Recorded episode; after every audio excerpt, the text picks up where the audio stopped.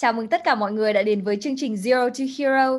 Đây là nơi chúng tôi sẽ chia sẻ những kinh nghiệm về tối ưu hóa và phát triển trong kinh doanh qua những câu chuyện thực tế của các doanh nghiệp trong và ngoài nước. Tôi là Thảo Vân và đồng hành với tôi trong chương trình là tiến sĩ Ngô Công Trường, nhà sáng lập và giám đốc chuyên môn của công ty cổ phần tư vấn giáo dục John Partners. Chương trình của chúng tôi sẽ được phát sóng vào thứ năm hàng tuần trên kênh YouTube, Facebook, LinkedIn, TikTok và podcast. Quý anh chị có thể đăng ký theo dõi kênh để nhận được thông báo sớm nhất từ chương trình. Xin chào anh Trường, xin chào tất cả quý vị. À, hôm nay chúng tôi rất vui khi sẽ được nói về chủ đề trải nghiệm về khách hàng. À, năm vừa qua thì Covid-19 đã ảnh hưởng rất nhiều đến các công ty và doanh nghiệp, à, buộc các nhà kinh doanh phải có những chiến lược thay đổi để có thể phù hợp với những hành vi và trải nghiệm của khách hàng. À, anh Trường khi mà em học ở bên Mỹ thì em có nghe cái cụm từ là customer service, nhưng mà bây giờ người ta lại nhắc nhiều đến là customer experience, có nghĩa là trải nghiệm khách hàng. Nó rất là quan trọng À, vậy thì anh có thể uh, cho em biết là cái sự khác nhau giữa hai cái cái term này, hai cái từ này được không? Rồi, đầu tiên là xin chào Vân và tất cả mọi người ha. Thì hôm nay rất là vui với lại mọi người là chia sẻ mọi người về chủ đề về customer experience về trải nghiệm khách hàng. Thì với cái câu hỏi của Vân thì thực ra là cũng nhiều người hỏi anh lắm. Thì anh chia sẻ rất ngắn gọn như thế này nè. Cái customer service chuyển thành customer experience đó là một sự tiến hóa trong quá trình về quản trị trải nghiệm khách hàng. Thì hồi xưa mình hay nói là một phần CS đúng không? CS là Customer Service là em chỉ mang lại dịch vụ khách hàng thôi. Thì sau đó người ta tiến hóa lên một bước tiếp theo là CSS là Customer Service and Support. Tức là bên cạnh dịch vụ thì em sẽ hỗ trợ thêm khách hàng. Hỗ trợ ví dụ như là em giao hàng cho khách hàng tận nhà nè em lắp đặt cho khách hàng nè ví dụ như vậy. Thì CS sau một hồi á, thì người ta sẽ tiến hóa lên thành là CS là Customer Experience tức là tăng cường trải nghiệm cho khách hàng. Trải nghiệm ở đây á, nó không chỉ là một phần CS mà nó là everything là tất cả mọi thứ trong doanh nghiệp. Và để em có một trải nghiệm khách hàng xuất sắc á, thì tất cả các khâu trong doanh nghiệp của em nó phải xuất sắc. Thành ra đây là một đích đến dành cho tất cả doanh nghiệp để mình hướng tới để mình mang tới cái trải nghiệm tối đa cho khách hàng. Và bây giờ á, là cái việc à, trước đây á, người ta thấy là sản phẩm á, là nó hơi bị khan hiếm.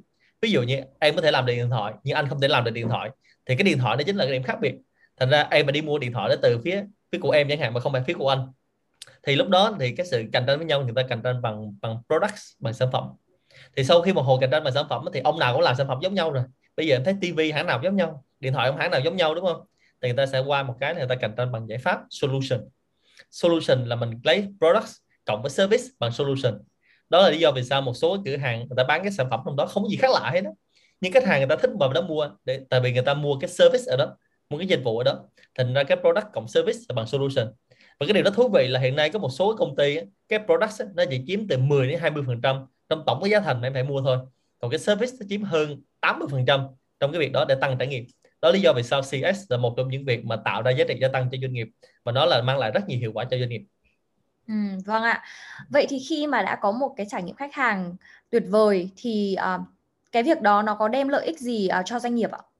À, như anh nói hồi nãy thì cái trải nghiệm khách hàng tuyệt vời thứ nhất là nó sẽ khiến cho khách hàng quay trở lại và khiến cho khách hàng trở thành là khách hàng trung thành thì khách hàng quay trở lại nó tiết kiệm được một phần sáu chi phí để mình thu hút khách hàng. Thứ hai là khách hàng trung thành đó, họ sẽ giới thiệu khách hàng khác. Và khách hàng giới thiệu khách hàng đây là cách bán hàng tuyệt vời. Đặc biệt trong một số lĩnh vực mà nó khó khăn ví dụ lĩnh vực về B2B bán hàng doanh nghiệp. Lĩnh vực về B2P là B2 project là bán hàng cho dự án. Thì những cái việc mà khách hàng viral khách hàng giới thiệu nó quen lắm. Thật ra em thấy là trong tuyển dụng cũng vậy người ta phải reference check đúng không? Người ta phải có testimonial người ta kiểm tra có thứ là trước đây em làm công ty đó như thế nào? Thành ra nếu mà một người nói một câu nó hơn hơn cả vạn cái việc là em đi bán hàng nữa, thì đó là cái lợi ích đầu tiên. Lợi ích số 2 là khi mà em làm việc này thì khách hàng của em càng ngày càng gia tăng lên và em sẽ có nhiều khách hàng hơn. Thì hiển nhiên rồi, khi có nhiều khách hàng hơn thì tiền nó về doanh nghiệp nhiều hơn. Và thứ ba là cái CS này chính là một cái sản phẩm mà em có thể đi bán luôn. Như nói hồi nãy ví dụ như em làm một sản phẩm, anh làm một sản phẩm giống nhau là ai cũng bán 10 đồng. Nhưng nếu anh có một cái thiết kế trải nghiệm tốt, em sẵn sàng bỏ thêm 90 đồng nữa để em mua sản phẩm của anh thì cái dạng sản phẩm vật lý á, nó tới một cái thời điểm là nó không thể gia tăng được cái giá trị nữa. Nó không thể gia tăng được giá bán nữa. Thì lúc đó mình sẽ tập trung vào service. Và service á, là một cái mặt hàng mà nó rất là thú vị ở chỗ là mình không cần phải đầu tư quá nhiều tiền. Nhưng mà mình chỉ cần đầu tư chất xám thôi là nó ok rồi. Thành đó là lý do vì sao mà các doanh nghiệp cần phải tập trung vào customer experience để càng ngày càng gia tăng cho khách hàng. Và cái sự cạnh tranh đó, nó càng ngày càng khốc liệt. Thành ra CX sẽ tạo sự khác biệt giữa mình phân biệt doanh nghiệp này với doanh nghiệp khác. Vâng, chính xác. Em đồng ý với quan điểm của anh là à, doanh nghiệp hiện nay là rất là cạnh tranh bởi vì à, ai cũng giỏi ai cũng có thể thiết kế những cái sản phẩm rất là tối ưu và rất là tuyệt vời à, nhưng mà về cái việc à, trải nghiệm của khách hàng thì nó lại là một cái phần rất rất quan trọng à, bởi vì ví dụ như em nếu như mà em đi uống ở một quán cà phê nào đó em thà đi uống ở một quán cà phê đắt hơn nhưng mà có một cái trải nghiệm nó tốt hơn nhân viên phục vụ tận tình và trung thực hơn là một quán cà phê à, chỉ ở đó mà nhân viên không hỏi thăm hay là không có một cái thái độ à, tôn trọng khách hàng. Thì việc đó là à, với cương vị là một người khách hàng thì em sẽ chọn quán cà phê có trải nghiệm khách hàng tốt hơn đắt hơn một chút cũng được. À và cái thứ hai mà anh nói là um, cái việc marketing truyền miệng nhau ở trong tiếng Anh nó gọi là uh, word of mouth. À, với kinh nghiệm làm marketing của em thì um, em thấy là à, đây là một cái phương tiện và một cái chiến dịch marketing mạnh mẽ nhất trong tất cả những cái chiến dịch marketing à, bởi vì nhiều khi là mình bỏ rất là nhiều tiền để có thể chạy Facebook Ads hay là à, lên Google mua từ khóa vân vân và vân vân nhưng mà riêng cái việc à, để cho khách hàng một cái trải nghiệm tuyệt vời à, nó sẽ rất là quan trọng bởi vì những cái một khách hàng có thể nói cho nhiều khách hàng khác à, về cái trải nghiệm này và từ đó chúng ta có thể thu hút được nhiều khách hàng hơn đúng không ạ? Vậy thì anh có thể cho biết là hành vi của khách hàng hiện nay là gì? À, nhất là đợt Covid vừa xảy ra thì ờ, nó có tác động gì đến suy nghĩ và trải nghiệm của khách hàng? Cảm ơn Vân rất nhiều với câu hỏi này. Là câu hỏi này là cái câu mà rất nhiều doanh nghiệp cần phải trả lời. Tại vì á là có một cái khảo sát và một cái nghiên cứu người ta cho rằng á là cái đại dịch Covid-19 nó xảy ra nó thay đổi hoàn toàn toàn bộ và vĩnh viễn một số hành vi của khách hàng luôn. Anh ví dụ này, hành vi đầu tiên là hành vi người ta sẽ chuyển O2O trước đây á, là người ta đi từ online to offline. Bây giờ người ta chuyển ngược lại là offline to online là đó một hành vi chuyển dịch. Và cái việc mà digital transformation á, chuyển đổi số trước đây nhà nhà làm nó khó lắm. Lãnh đạo kêu gọi cũng khó chủ tịch doanh nghiệp kêu gọi cũng khó nhân viên cũng khó. Nhưng mà nhờ covid á, bà con chuyển đổi số hết. Đó lý do vì sao mà chúng ta làm những chương trình như thế này đúng không? Tiếp cận với rất, rất nhiều khách hàng và rất nhiều khách hàng có thể nghe được hay là quý vị khán giả có thể nghe được những câu chuyện anh em mình nói. Chúng trước đây chúng ta phải đi thuê những cái hội trường ví dụ như vậy thì cái việc mà chuyển đổi số chuyển dịch khách hàng lên online đó là những hành vi thay đổi rất cơ bản. Và thứ ba là những hành vi nó liên quan tới covid. Anh ví dụ như hành vi đeo khẩu trang. Những hành vi đeo khẩu trang này ở nước ngoài á, đặc biệt là người ta rất là dị ứng về cái về cá nhân người ta nó cao. Không ai cấm người ta đeo khẩu trang được hết á. nhưng mà sau cái việc này hành vi này nó thay đổi. Và những hành vi như vệ sinh. Anh ví dụ như là trước đây những công ty bán cái dung dịch rửa tay á tại vì anh hay tư vấn cho nhà máy anh hay tư vấn nhỏ xài cái đó. Thì hồi xưa mua hàng nó khó lắm tại vì ít công ty bán cái này lắm còn bây giờ là cái việc này là việc hết sức bình thường. Và ngay cả hành vi rửa tay cũng hết sức bình thường.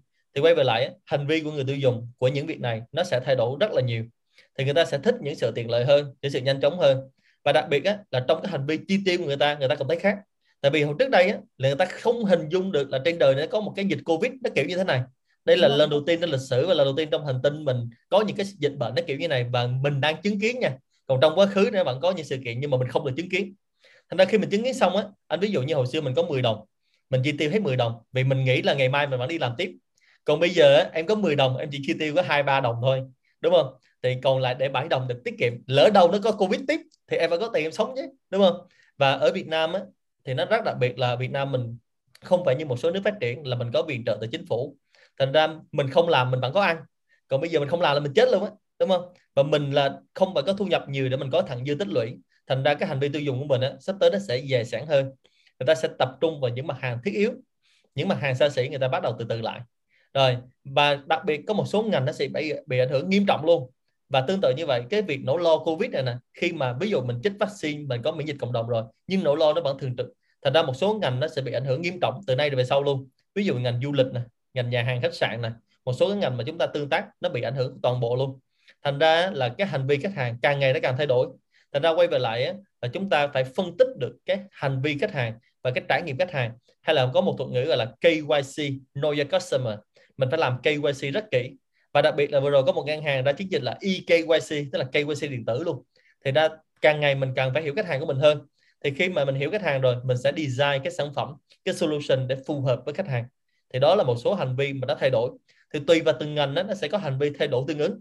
Thì ở trong phạm vi chương trình này mình không có quá nhiều thời gian để phân tích từng ngành thì có thể là những chương trình sau mình sẽ phân tích từng ngành cho các anh chị biết là từng ngành hành vi nó sẽ thay đổi như thế nào à vâng yeah. Dạ. à, vậy thì dựa theo những cái đặc điểm uh, về cái suy nghĩ và cái hành vi của khách hàng đã thay đổi uh, so với hồi trước covid thì bây giờ các doanh nghiệp cần phải thay đổi những cái gì uh, để có thể phù hợp với trải nghiệm của khách hàng ạ à đầu tiên á là khách hàng á phải phân tích lại thì bây giờ mình có cái công thức trước đây là doanh thu bằng chi phí cộng lợi nhuận đúng không thì bây giờ mình đổ ngược lại mình làm toán thôi lợi nhuận bằng doanh thu trừ chi phí. Tuy nhiên á, công thức số 1 đầu tiên anh nói là công thức về làm toán. Công thức số 2 là công thức về quản trị. Thì bây giờ á, là doanh nghiệp muốn gia tăng lợi nhuận á, thì có hai cách. Một là gia tăng doanh thu hay là giảm chi phí. Thì trong covid á, hay là sau covid như anh nói á, cái hành vi khách hàng nó sẽ thay đổi một cách nghiêm trọng. Nên cái việc gia tăng doanh thu là rất là khó khăn. Ở đây anh nói là khó khăn chứ không phải là không thể làm được nha nhưng rất là khó khăn. Nên ở đây chúng ta sẽ tập trung nhiều ở phần là giảm chi phí thì mình sẽ coi đây là những cái khoản chi nào mà nó phí trong doanh nghiệp của mình đó, là mình loại bỏ nó đi. Mình hoạt động nó tối ưu hơn. À, ví dụ như hồi trước đây mình không quan tâm lắm về cái việc là work from home work smart làm việc thông minh hay là mình dùng những cái tiện ích chia sẻ. Ngành nền kinh tế sharing economy á, nền kinh tế chia sẻ. Thì bắt đầu bây giờ mình phải nghĩ tới những việc đó để mình tối ưu về các hoạt động doanh nghiệp. Thì cái việc đầu tiên á, là các doanh nghiệp thứ nhất là mình phải tư hoạt động doanh nghiệp. Thứ hai mình phải thiết kế cái giải pháp thông minh hơn để mình tiếp cận khách hàng thứ ba là mình phải ứng dụng những cái mà xu hướng nó thay đổi. Như anh nói, ví dụ hồi nãy, xu hướng nó cơ cơ bản, đó là chuyển đổi số. Ví dụ như trong ngành F&B trước đây người ta làm phân tích thông thường, thì bây giờ phương thức là giao hàng, chuyển đổi số, đưa lên bếp remake cloud kitchen. Thì đó là những cái phương thức mà người ta phải thay đổi để tiếp cận khách hàng. Chứ nếu mình làm theo dạng truyền thống, mình sẽ chết.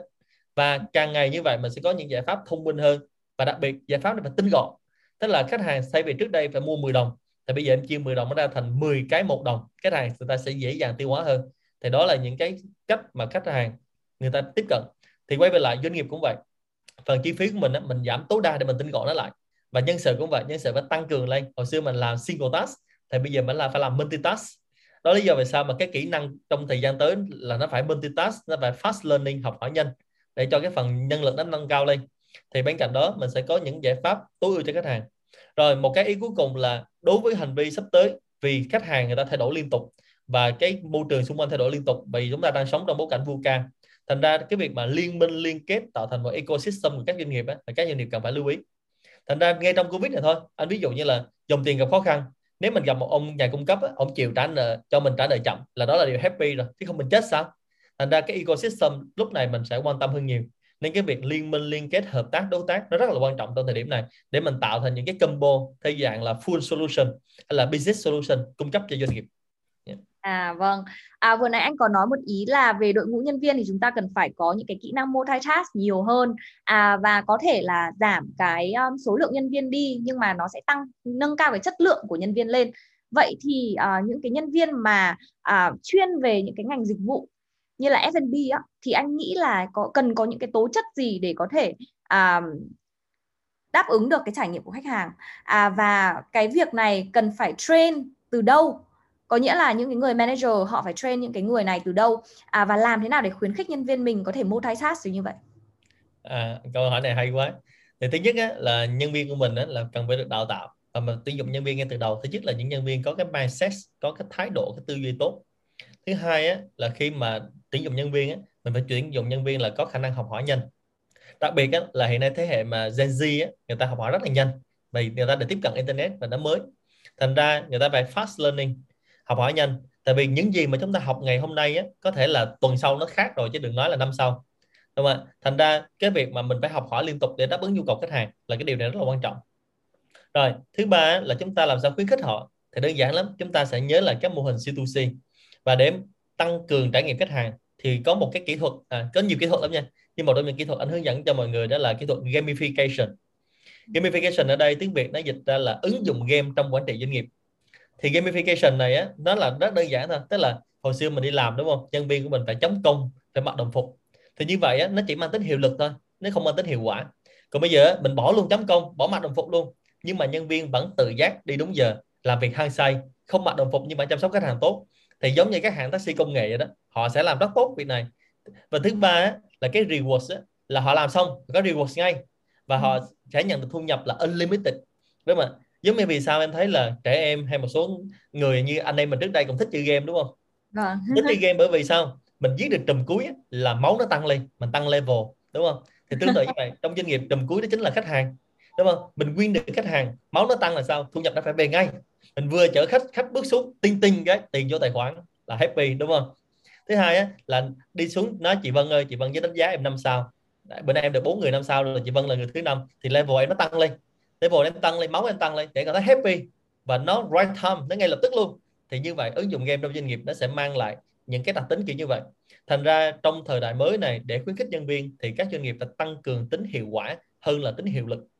Ngược lại, hiệu lực thì sẽ tốn nhiều chi phí. Thì ví dụ như em chấm công thôi, thì đúng 5 giờ bà con người ta nhìn đồng hồ người ta đi về. Còn bây giờ em không chấm công người ta sẽ làm tiếp 5 giờ 6 giờ 7 giờ. Và lúc đó em sẽ không tốn tiền overtime và một số doanh nghiệp hiện nay hồi trước anh hay nói là trên thế giới nhưng bây giờ ở Việt Nam á, là người ta đã quen với cái việc là à như vậy là em không chấm công tới giờ còn phải năn nỉ người ta đi về nữa chứ không phải là bắt người ta ở lại làm việc. Tại đó nó sẽ ngược lại nếu mình tập trung vào tính hiệu quả chứ không phải là tính hiệu lực. Vâng đúng rồi.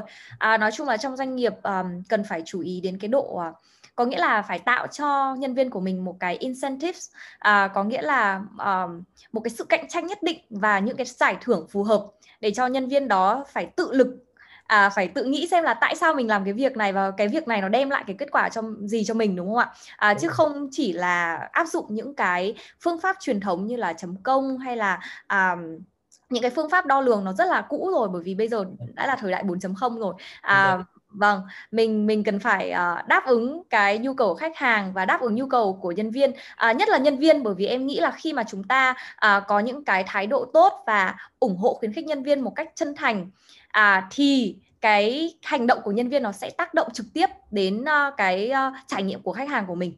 Và nó như là một cái vòng luân hồi vậy. Vậy thì uh, trước khi mà uh, để có thể đáp ứng được trải nghiệm của khách hàng thì em nghĩ là cần phải đáp ứng những cái uh, nhu cầu và khuyến khích nhân viên một cách phù hợp nhất vâng. Đúng rồi, chỗ này anh anh xin phép có một cái input thêm như thế này. Tức là bên cạnh cái khái niệm là customer experience á, là trải nghiệm của khách hàng thì bây giờ nó có thêm một khái niệm là employee experience.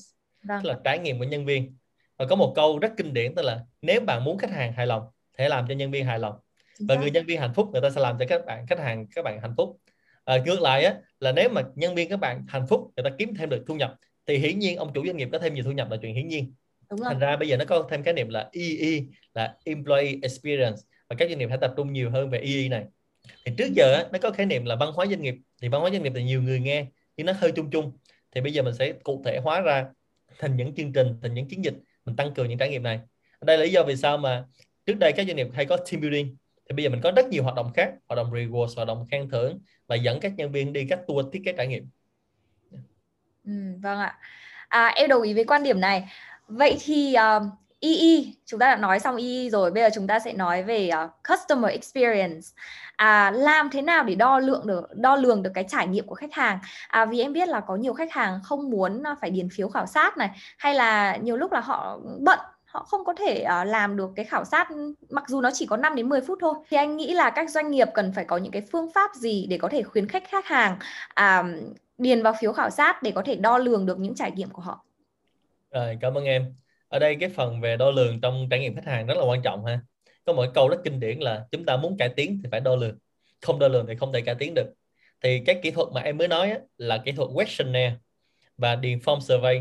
Thì nó là một trong những kỹ thuật để làm cái phần về đo lường trải nghiệm khách hàng thôi chứ nó không phải tất cả. Thì ở đây vâng. với câu hỏi của em thì anh sẽ liệt kê một số cái phương thức để mình đo lường trải nghiệm khách hàng nha. Phương thức đầu tiên là phương thức rất kinh điển đó là phương thức là khách hàng bí ẩn. À, mystery shopper thì chắc là em cũng quen thuộc với cái, cái khái niệm này đúng không? À. thì anh ở đây anh hay làm vai trò khách hàng bí ẩn. Ví dụ lâu lâu anh đi vào một cái cửa hàng mà nó là khách hàng của anh nha. Anh sẽ đóng vai trò y chang khách hàng vậy đó. Và đặc biệt là anh vào anh hay có những cái trải nghiệm câu hỏi trời đánh. À, ví dụ như anh anh vô anh hỏi là em ơi ở đây em có bán một cái cái cái màn hình à, màn hình mà dán trên cái iPhone đó mà chống nhìn trộm không? Thì bạn nó nói ô ở đây em không có anh đây thì mình sẽ hỏi tiếp những câu kiểu trời đánh kiểu như vậy đó. Hay là ví dụ như anh sẽ đi vào một cái công ty anh mua cái nệm anh sẽ hỏi những câu mà dạng trời đánh của cái nệm. Ví dụ anh nói là bây giờ anh không mua nệm mà anh muốn mua cái dịch vụ vệ sinh nệm thì em em có có không? Đó. hay là anh anh sẽ ngồi anh hỏi hoài luôn. Anh hỏi giống như là một khách hàng rất là là tò mò vậy đó. Thì coi thử phản ứng của nhân viên họ như thế nào họ có khó chịu không? Đó. À. thì anh vào thì đó những cái mà mình sẽ làm. Thì cái dịch vụ mystery shopper này rất là quan trọng để mình đo lường thực tế là những gì diễn ra trong doanh nghiệp. Tại vì nếu mà em có đánh giá em có form thì người ta sẽ làm nó rất là tốt. Thì rất là tốt nó không phản ánh được điều gì cho mình thì anh hay nói là người ta làm tốt thì dạng là dàn cảnh đụng xe đó. Giống như bữa nào em có kiểm tra thì em làm rất là tốt. Thì cái kỹ thuật đầu tiên là mystery shopper rất hay để áp dụng để đánh giá trải nghiệm khách hàng. Thứ hai là em thông qua những cái buổi interview. Interview thì có hai cách. Một là focus interview, hai là one on one hoặc là one to group interview. Focus interview được hiểu là chúng ta sẽ mời một số anh chị liên phòng ban với nhau, các phòng ban khác nhau ngồi lại phỏng vấn. Và cái cuộc phỏng vấn này diễn ra ở thời gian, địa điểm không ai biết hết thứ hai á, là thông tin trong buổi phỏng vấn này cam kết bảo mật. Thì chúng ta sẽ hỏi về những thông tin ví dụ sẽ hỏi là à, em ơi cái hiện nay cái quan điểm của em đánh giá về dịch vụ của em hiện nay ở công ty như thế nào? Đánh giá của em về sếp như thế nào? Họ sẽ nói ra hết. Tại vì anh là một cái người bên ngoài họ sẽ nói rất là thoải mái. Thì đây là trong cái kỹ thuật mà tụi anh hay dùng trong cái việc assessment. Thành ra cái việc mà điền questionnaire nó chỉ là một trong những việc mình cần phải làm thôi. Thành ra là ngoài ra thì mình sẽ có những cái phần mình đánh giá. Khách hàng chỉ là một trong những cái việc mình cần đánh giá trong trải nghiệm khách hàng và đánh giá các khâu liên quan. Ví dụ như anh đo lường thời gian. Ví dụ như em là khách hàng biết của một ngân hàng. Anh sẽ đo lường từ lúc em bước xuống xe tới lúc em bước vào em làm dịch vụ gửi tiền xong em bước ra là nó bao nhiêu giây. Thì cái lead time đó anh sẽ quyết định được là cái việc đó trải nghiệm của em ra sao. Hay là anh sẽ đo lường là service level tức là mức độ dịch vụ khách hàng của em em đang ở cấp độ nào. Ví dụ như anh vào anh hỏi em à, vâng ơi bữa nay bên em có bán cái áo này không? Em trả lời là không có thì cấp độ 1 em trả lời anh Trường ơi bữa nay em không có cái này nhưng bên em sắp tới sẽ có cái khác. Ví dụ như vậy em được cấp độ 2 còn không em cấp độ cao nhất em sẽ nói anh Trường ơi hiện nay em không có cái này. Nhưng cái công ty bên cạnh đó, nó có cái áo anh đang cần luôn mà em biết việc đó. Anh ở đây anh em chở anh qua bên cạnh mua luôn và em chở anh về. Thì đó là cấp độ 5 đó, thì đó là từng cấp độ như vậy mình phải đo lường mình phải biết được ha. Thì đó là có nhiều cách lắm. Thì trong cái việc của em em hỏi về chỉ về questionnaire nhưng thực ra nó có rất nhiều cách. Thành ra trong cái customer experience nó khác rất nhiều so với là customer service là trong customer experience á, em chỉ người ta qua bên đối thủ mua hàng luôn. Và em phải biết say no những dịch vụ mà em không cung cấp. Đúng không? Và không phải khách hàng nào cũng cung cấp được. Anh ví dụ như là rất nhiều người thích xài Apple, nhưng không phải ai cũng có tiền đủ mua Apple. Thì bây giờ em vào Apple mà em nói, anh Trường ơi, em có 100 đô, em muốn mua cái iPhone 12 thì không thể làm ông Apple bán hàng được. Ông phải chỉ em qua những chỗ mà có cái điện thoại 100 đô nó tương ứng với em để em mua. Thì đó là trải nghiệm khách hàng. Và em chở hôm qua trở về lại thì trong đầu ông sẽ thấy là à như vậy tới một ngày đẹp trời em có một ngàn đô em sẽ mua cái iPhone 12 đây là lý do vì sao một số quốc gia các bạn trẻ phải đi bán thận để có được cái iPhone là vậy tại vì cái trải nghiệm của nó tuyệt vời quá vâng trải nghiệm khách hàng rất là quan trọng bởi vì à, theo như là ngày xưa em học và cũng đi trải nghiệm uh, khi mà đi làm á thì cái uh, định lý 80 20 nó rất là quan trọng. À 80 à 80% cái profit của công ty sẽ dựa vào 20% à, những cái khách hàng trung thành và họ là những cái đối tượng rất rất là quan trọng.